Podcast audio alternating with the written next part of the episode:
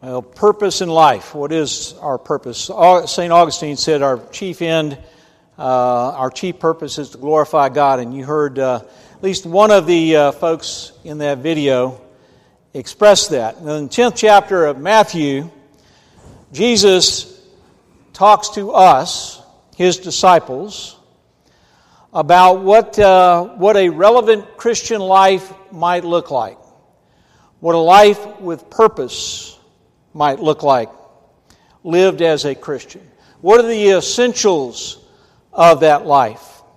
That is uh, basically the content of the entire fifth chapter. And we're not going to read the entire fifth chapter this morning, but we're going to read the last three verses, which talks about the reward of living this relevant kind of life, this Christian kind of life, uh, identifying what the essentials might be, what that life might look like. So, Jesus, who is speaking to his disciples, and just as a footnote to all this, it is in the 10th chapter that Jesus mentions, or that the narrator, Matthew, mentions, Jesus' 12 disciples. And in Matthew's gospel, up to this point, we only know about four or five of them. We don't even realize, if we were reading it for the first time, we didn't already know there were 12. This is the first time that the number 12 is actually mentioned. So, chapter 10, the beginning at the 40th verse. Whoever welcomes me, uh, whoever welcomes you welcomes me. And whoever welcomes me welcomes the one who sent me. In other words, you're ambassadors. Paul says this in Corinthians. You are ambassadors for Christ. And whoever welcomes you when you come in Christ's name welcomes Christ and welcomes the God who sent Christ, who revealed Christ to us. Whoever welcomes a prophet in the name of the prophet will receive a prophet's reward. Whoever welcomes a righteous person in the name of a righteous person will receive the reward of, of the righteous. And whoever gives even a cup of cold water to one of these little ones, that's ordinary folk, not children uh, necessarily, but ordinary people. Whoever gives a cup of cold water to one of these little ones in the name of a disciple, truly I tell you, none of these will lose their reward. So, the question this morning relative to your life, to your purpose, to how you live life as a Christian. Have, uh, have we, have all of us, so watered down the definition of what it means to be a Christian? Have we taken so much away from what it means to be a Christian that uh, if we looked at what was left and we, we saw that and we asked the question, of ourselves, okay, now that I see this, really what of the Christian faith is left? What do I have left? See, most of us are very comfortable are very uh, okay with understanding and, and wanting the, the me part of Christianity. If we are in trouble, we want God to deliver us from our troubles. If we've made a mistake, I want forgiveness. You want forgiveness. If I have lost a job, if you have lost a job, you are praying for God's direction, for God's strength, for God's uh, you know, wisdom, so that you can find a new job. If you're having trouble with your children or you're trying to understand how to raise your children, whether they're little or whether they're adult children and you're still trying to help them, if you are trying to be helpful as a grandparent and do some things that will help your, your children raise your grandchildren, you pray, God, help me, give me wisdom if you're facing illness, your prayer is for God's healing. God, heal me. God, lead me to the people that can help me uh, to heal. All those things are okay. All those things are, are part of what God uh, would have us to do. God cares. But that's not all that our life as Christians are about. And if that's what we confine ourselves to, if that's what we have boiled it down to, that, that God is there personally, but God has no greater purpose for me in this world than taking care of whatever my immediate concern is, then we've missed most of what Jesus has said to us. In the 10th chapter of Matthew is a, is, the, is a missional chapter. It's Jesus' word to his disciples, to us, to the church, of what it looks like to be a relevant Christian, to live a relevant life. What are the essentials of a Christian life? The first thing in this, this 10th chapter is the, the need and the idea that we are confessional people. The first thing that's essential is the confession of God's act, saving act, in Jesus. In the Christian church, disciples of Christ, we have what's called the preamble to the design of the Christian church. It's in your hymn book. It's 355. And it begins I believe, we believe that Jesus is the Christ, the Son of the living God, Lord and Savior of the world. That's what we ask, that's what we hope that when a person unites with the church, if a person is confessing their faith for the first time, we ask them to make that good confession. We are confessional people. We, we, uh, we don't, we're not doctrinal people. We're not creedal people. So, you know, I have people ask me from time to time, well, give me something that explains your doctrine. You know, what are your beliefs? Give me something written down on a piece of paper that says this is what the church believes about this, this, this, you know, right on down the line. The Christian church, disciples of Christ, we have many confessional statements. We have many things that are written about trying to figure it out and trying to understand what God would have us to be and to do and to say. But we don't have any hard and fast statements other than the idea of confession. That we confess God's act in Jesus. And we invite everyone to join together as a community of faith, to live together as a community of faith, to figure that out together as a community of faith. To pray about that. To turn to the Bible, to turn to Scripture, to be guided by God's Word and to do that as a community. It all begins with confession. In this missionary chapter that, where Jesus is telling us to go, if you don't know why you're going or on whose behalf you're going, then why the heck would you go? It begins with our confession in Jesus. The second thing is that uh, we live with a concern for mission in the world. So, in the 10th chapter, beginning at uh, the 13th verse and following, on through 16 and down to 24, there's this idea that our concern is for the world. That Jesus calls us to look beyond our me needs, not that they're not important to God, but to look beyond me to the greater world to other people? How can I make this a better place? What might God's purpose be for me in helping this community to be a better place to live? What would God have me do? Look beyond the me part of this. Not that it's not there, not that it's not important, but look beyond. Expand your vision and ask, what is it that God would have me to do? What is it that I can do, that I'm gifted to do, that will help other people that will help this community be a better place to live and to be? How do I reflect Christ's light in the world?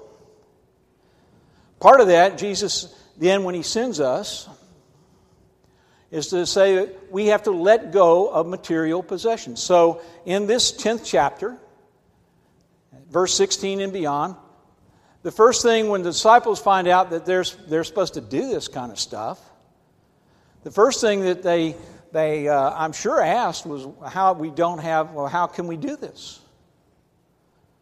Uh, we don't have any money. We don't have this. We don't have that. We, you know, uh, that's a constant theme in Matthew. Know, several people come to say, I want to follow Jesus, and uh, to tell Jesus, yeah, we'll follow you, but first of all, I got to go back home, and I got to take care of some things back home. And Jesus says to us, don't uh, let go of your possessions. Let go of anything that is keeping you from following me. Don't worry. I mean, because the disciples say, well, well uh, we, you know, we don't have any gold. Jesus said, don't worry about that. Don't worry about having an extra coat to take along with you for the journey. God will not give you, call you to do anything that God has not already made provision for you to do. If God is asking you to do it, then God has already made provision so that you can do it. What God is looking for from you is taking the first step and trusting that God will reveal the next step to you. God is not looking for your questions, for your excuses, for your, your worries, your anxieties about why you can't do this. God is looking for your faithful response. It's the third essential of being a relevant Christian. Risking yourself, putting yourself out there for others, getting beyond the me to the greater world, the greater community, and understanding that. The fourth thing is letting go of fear of what other people might think. So if you look at the 23rd verse, 20, on to 26 and, and following, uh, down to verse 33, 34, uh, there are a list of fears that Jesus addresses. What other people think. What will other people think of me if I do, uh, if I tell them I'm a Christian? if I tell them about my faith? You know, will that diminish my standing in the community? Will that jeopardize my job? Will that jeopardize my friendship? Or some other relationship that's emerging or developing? How much of, of, of uh, my faith should I really share?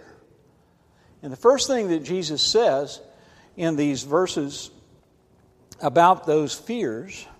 So have no fear for nothing is covered up, Jesus says in the 26th verse. In other words, whatever you think you're hiding and whoever you think you're hiding that from, you're not hiding it from God. God knows. So if you are reluctant, if you are hesitant to share your faith, if you're embarrassed to share your faith. God knows that. That's not uh, concealed from the Lord, from God. So your fear uh, of what others think is misplaced. Your concern, your accountability, your awe, your accountability is to God. Am I honoring God? The chief end of persons, of people, is to glorify God. Are you doing that? The last fear that Jesus mentions in the, these uh, verses is the fear that somehow uh, you need to be more concerned with what other people think, with, uh, with whether other people care, that you're more concerned that other people care about you than whether God cares about you. But the affirmation is God cares. So, those me things that, that you desperately want God to address and to be, be there for you in Jesus Christ, God cares about those things. God's not going to leave you orphaned. God's not going to run away from you. God is there for you. God is not, you know, out there, some kind of a distant person, diff, di, uh, distant entity. God is there, and God cares. And our greatest concern should be embracing God's, God's care. We don't need to be, you know, uh, assured, you know, in a uh, in a uh, kind of a spiritual way, a way divorced from caring about other people, uh, like the, the story of the little girl that uh, was fr- afraid of thunderstorms. And, and Lord knows if you live in Indiana, uh, from time to time we have plenty to be concerned about. And she repeatedly called out to her mom uh, because of the fear that she had. Her mom would come in and say, Don't worry about it. God, God cares about you. After the third or fourth time, when her mother had said the same thing and the little girl still was not satisfied, was still calling for her mom, and the mom said, Didn't I tell you? God cares about you. And the little girl said, I know God cares about me. But right now, I need something with some flesh on it. Well, God cares.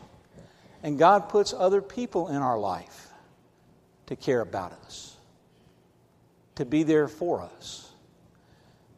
In our greatest concern, we don't need to fear what other people think about who we are we need to let go of that fear and place our loyalty uh, to God, who is revealed in Christ above all other loyalties. That nothing's more important in our life than that single thing. Nothing's more important. There are other things that are important in our life family, friends, the opportunity to you know, work and live in a, in a good community. There are other things that are important in our life. But of greatest importance, the essential of Christian life, what a relevant Christian looks like, is someone who has said, There's no greater loyalty, there's no higher loyalty that I have in my life than my devotion to God who has revealed himself to me in Christ Jesus. That's my highest loyalty. And finally, uh, we need to trust in God and trust in God's future. trust in uh, the, the rewards, if you will, of Christian living. Trust the, the promises that God has made to us that will be realized, that we're forgiven people, that we're grace filled people, that God uh, has promised us not only forgiveness but eternal life through Jesus Christ. To trust in the promises that God has made to us. And to live as if that means something, that makes a difference. To live in community, to try to figure that out together. What all that means. To talk with each other, to experience that together, to grow together in Christ's name. By doing that, we can live in a way that we have hope that God is able to take our most meager efforts. God is able to take your most meager efforts and to use them for God's greater purposes. So you don't need to worry about uh, what you don't have because God will multiply that. Whatever you're willing to offer, whatever you can give, I'm talking about of yourself, God will take your most meager effort and use that for God's purpose. Let's pray. Dear God, we thank you for the love and grace that we know in Christ Jesus. Lord, we thank you that you do have greater purpose for us. You have greater love for us than anything else that we can experience in any other area or any other part of our life. So, help, Lord, help us to claim that, embrace that, live that. In Jesus' name, amen.